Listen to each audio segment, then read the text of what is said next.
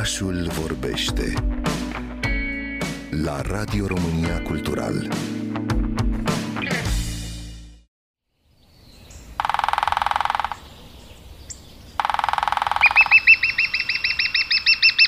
Sunetul puternic, scurt și ascuțit nu ne pregătește aproape deloc pentru apariția unei păsări de doar 15 cm.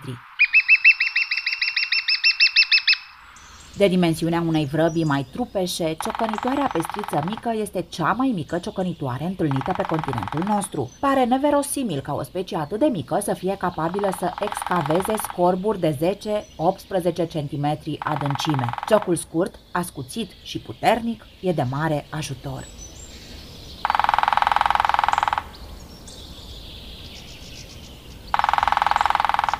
Cum preferă să se mute anual în cuib nou și orificiul de intrare al scorburii are numai 3 cm diametru, ciocănitoarea furnizează locuri de cuibărit pentru numeroase păsări mici.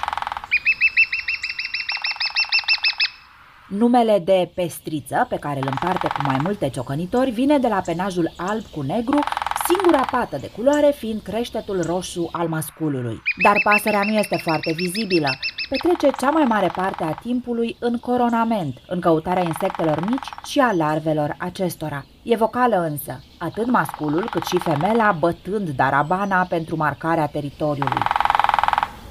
Nu este singura activitate de cuplu și clocitul ouălor și îngrijitul puilor se face la comun, iar perechea rămâne împreună uneori, an la rând.